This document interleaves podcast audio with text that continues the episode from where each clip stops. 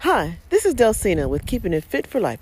Thank you so much for tuning in today. I look forward to us both growing together as we go through this journey of learning new habits and skills that will help improve both our fitness and our health for life.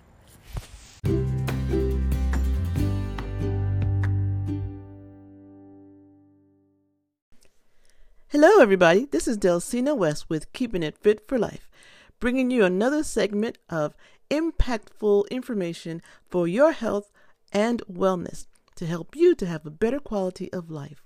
Glad you tuned in today, whether you are on the radio or on the podcast. I'm enjoying the opportunity for you to take the time to listen to something that may help you or your family members. Today, we're going to be talking about diabetes. As a matter of fact, we're going to be talking a little bit about diabetes for this whole month. It is Diabetes Awareness Month. And with that, I think there's some very good information that we can put out there regarding your nutrition, your fitness, your stress level that all impact diabetes. So, before I begin with that, let me tell you a little bit about what uh, diabetes is, or more specifically, your A1C, which is a measure of determining whether you are you have diabetes, you're pre-diabetic, or you're diabetes. So, your A1C is a blood test for type 2 diabetes and for prediabetes, and it measures your average blood glucose or blood sugar over a period of about three months. So, doctors use that measurement to determine if you are prediabetes or if you're how well you're managing your diabetes. Now, a normal A1C level is below 5.7, and a prediabetes level is between 5.7 to 6.4 percent. But if you get an A1C number that's above 6.5, then you are full fledged in type 2 diabetes. I hope that this might prompt you to one, get it checked out, or two, if you already have diabetes, to at least take a look at your numbers periodically to make sure that you're managing it well. So, let me tell you what happened to me at the beginning of this year. I believe it was uh, the end of January, beginning of February, and I was feeling really horrible. My stress level was up to the sky. I wasn't really paying much attention to my eating. I hadn't been working out very well because I've still been recuperating from my shoulder replacement surgery and just feeling rotten all around. I couldn't shake what was going on. I was sluggish. I wasn't losing weight. As a matter of fact, I think I was gaining weight my stomach was just bloated. I just couldn't figure it out. And I started to kind of re diagnose myself in essence you know, started to check my diet. Well, this seemed pretty good. And I wasn't doing the exercises that I used to, but I started back doing some um, exercise on my elliptical bike. Well, not the elliptical machine, the elliptical machine and my stationary bike. Because, you know, I can't use anything that is hard pounding on my knees. Those days are out of the way. And so then I started looking at those things and they were doing just fine. Well, I went to my doctor and I said, Look, doc, I'm feeling terrible. I'm not losing weight. Things just aren't doing right. I just need an overall checkup to see what's going on with me. Well, he did the overall checkup and said, Well, everything looks good except for you're pre diabetic. I go, What? Wait a minute. I'm pre diabetic? I can't be pre diabetic. I'm the fitness person. I teach nutrition. I exercise all my life. I've been a bodybuilder. I've been a competitor. I'm in the military. How can I be pre diabetic? What the heck is going on? That scared me very much. Then he goes on to tell me, well, you need to lose weight and you need to exercise and you need to watch your intake of this and that and the other. And I'm like looking at him like, okay, doc, um, I talk about this stuff all the time. I am not overweight. At the time, I was maybe 144 pounds, but I was technically overweight by the numbers for my age and my size, they want me to be under 136 pounds because my BMI was a little bit higher. And so he proceeds to tell me all the specific things about pre diabetes and how terrible it is and my risk factors. And it, from that point on, it just went on like blah, blah, blah, blah, blah. Because in my mind, I'm thinking, how the heck can I be pre diabetic when I've lived a lifestyle pretty much on track with being as healthy as possible? Well, come to find out, for myself in particular, my diabetic um, numbers were going up primarily because of stress in my life. And I'm going to talk to you about stress and how that can affect your overall health because of your cortisol levels that are affected by stress. But that's just to let you know that yes, I got diagnosed with prediabetes after I realized what the issues were a combination of stress, not enough exercise, not really paying attention to my nutrition. I got right on top of that, and today I can say, ta da! My numbers are below 5.7, so I am no longer pre diabetic. So I'm happy about that. But we're going to talk about some myths about diabetes because everybody's heard diabetes, diabetic, don't show sugar, you can't have carbs, you can't have sugar, you can't do this, you can't do that. But there are some real hard and true facts by the American Diabetics Association. I'm getting this information directly from them. So if you have any beefs with the information, you can go talk to them. But these guys have the authority on diabetes. So let's I'm going to ask answer a few questions and if we get to it today great if not we'll just do a part 2 or you can ask me additional questions by going to my Facebook page which is Delsina or Fit for Life PT LLC or you can check me out on my podcast later on, which is Delsina and Fitness. So the first question is If you're overweight, will you always develop type 2 diabetes? And most people feel, well, if you're overweight, you definitely are going to have diabetes. Well, let's see what the answer is. What does science say?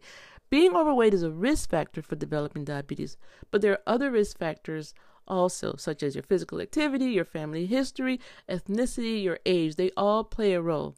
Unfortunately, many people think that weight is the only risk factor for type 2. But many people with type 2 diabetes are at normal weight or only moderately overweight. So, I was moderately overweight, and if I had continued, I would have fallen into having full blown type 2 diabetes. So, it's not just that you're overweight, okay? Do sugary drinks cause diabetes?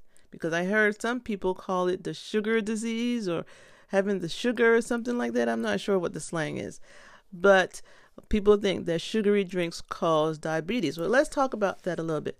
Research has shown that drinking sugary drinks is linked to type 2 diabetes. The American Diabetes Association recommends that people avoid drinking sugar sweetened beverages and switch to water whenever possible to help prevent type 2 diabetes. Now, sugary drinks also raise your blood sugar and can provide several hundred calories in just one serving. I mean, think about it. If you have a 12 ounce can of soda, you're having 150 calories or 40 grams of sugar. And that's equal to 10 teaspoons of sugar. I mean, I don't know of any of you who would voluntarily take 10 teaspoons of sugar out of the sugar bowl and put it in your mouth, but when you drink a 12 ounce soda, that's pretty much what you're doing. And it's not just soda. Sugar sweetened beverages are things like fruit punch, fruit drinks, energy drinks, sports drinks, sweet tea, sweetened coffee drinks. Now, you guys know those sweetened coffee drinks from things like Starbucks or coffee, wherever, they have a lot of sugar in them. Other sugary drinks, even juices, have a lot of sugar in them. So, you do have to be careful about sugary drinks. It's always better to drink water or things that are low in sugar and low in calories because it doesn't fill us up, but the byproduct is that it helps us gain weight because we're drinking too many calories too quickly. The other thing is diabetes a serious disease? Well, it seems like a pretty stupid question to ask in the middle of this, but some people really don't think that it is a serious disease. And the science says yes, diabetes causes more deaths per year than breast cancer and AIDS combined. See, that's really pretty critical. And having diabetes nearly doubles your chance of having a heart attack. The good news is that managing your diabetes can reduce your risk for the complications. So, if you have been diagnosed with diabetes or you're pre diabetic, it is serious. You can die. Think about that statistic. You hear of breast cancer and AIDS, but Diabetes causes more deaths than breast cancer and AIDS combined. So you better get serious about it. All right, so another question is Do people with diabetes need to eat special foods? Hmm. Well, no. You don't need special foods. You just need to be aware of the foods you're eating. The science says packaged foods with special diabetes friendly claims may still raise your blood glucose level and, on top of that, be more expensive. So You and they also contain sugar alcohols that can have like a laxative effect. That was really popular during the Atkins craze of dieting. And that's a whole nother story to go through. uh, a healthy meal plan for people with diabetes is generally the same as a healthy meal plan for anybody. In fact, there are a lot of different eating plans that can help you manage your diabetes. So, in general, a healthy eating plan for diabetes will include lots of things that I'm always talking about non starchy vegetables, limited added sugars, you know, not eating refined grains, eating whole grains, prioritizing whole foods over highly processed foods when possible. So, a whole food would be like a whole potato, and a highly processed version of that would be a potato chip. So, you can eat all the potatoes you want versus having bags of potato chips. But theoretically, you couldn't sit down and eat like six potatoes normally. But you could go through a couple bags of potato chips in no time flat. So those are the type of things you want to keep your uh, mind abreast. Now, if you have diabetes, can you eat starchy foods such as bread, potatoes, and pasta? Well, we just kind of talked about that. Starchy foods can be part of a healthy meal plan, but your portion sizes is key because you know these foods will have more carbs and eating them will raise your blood sugar if you are overeating them. So if you're eating your portion sizes, you are going to be managing how much you're taking in and how much your body has to process at one time. A good rule of thumb for most people is to use your hands to determine a good portion size for you because your hand should be relatively balanced with your body, unless, you know, there's some people out there with blonde hair and red skin that their hands are really teeny tiny. Um, so if you look at your hand and you look at the inside of your palm with your hand cupped, that's one serving of starches. Your palm and your hand opened up. That's one serving of meat. If your fist is balled up, that's one serving of uh, fruit, uh, well, like vegetables and fruit too. And your thumb can be used to identify how much fat, like in oil or butter, margarine, or sour cream, that you should have in a serving. So those are some, you know, simple little tips that you can use to help you identify your servings.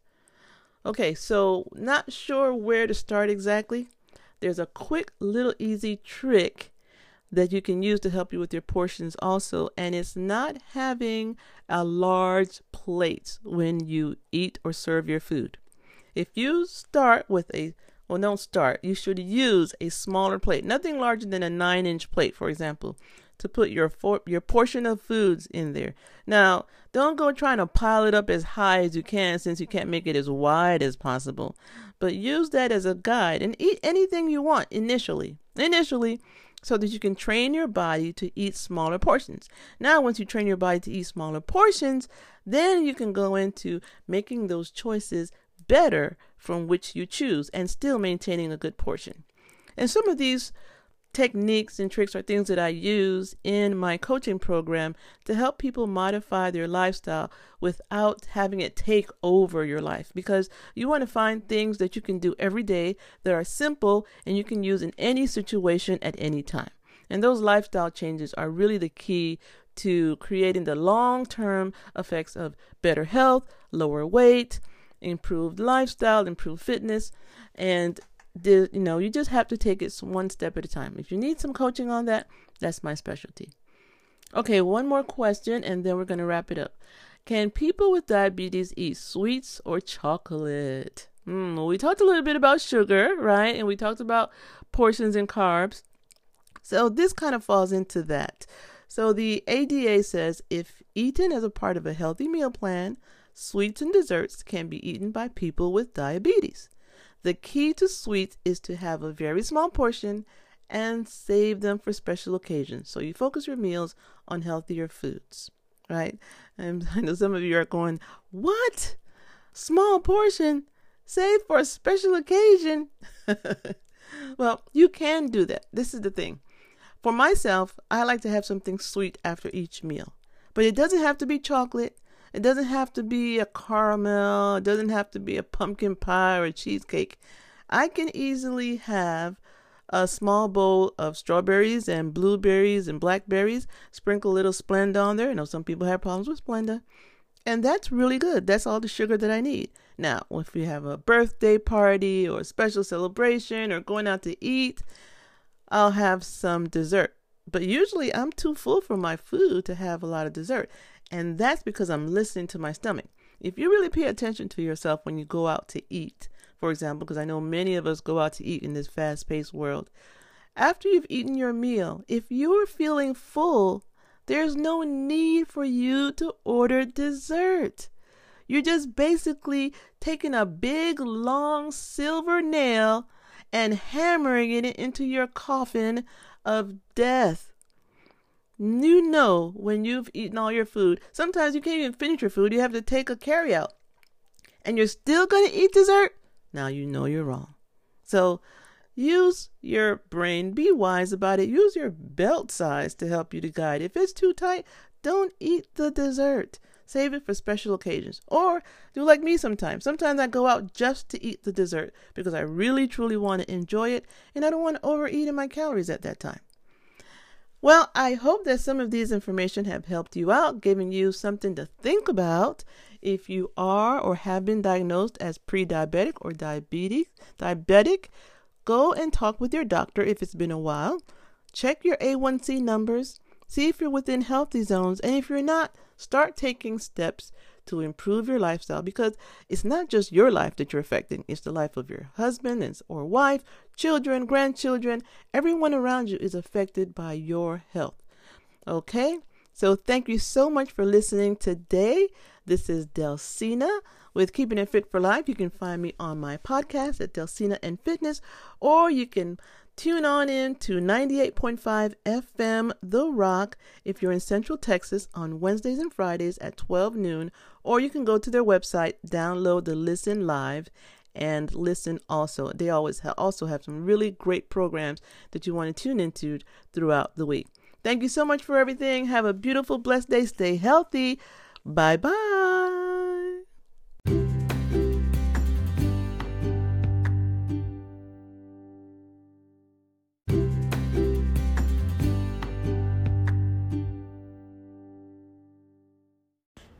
Thank you so much for listening to the podcast today. I really enjoy spending time with you.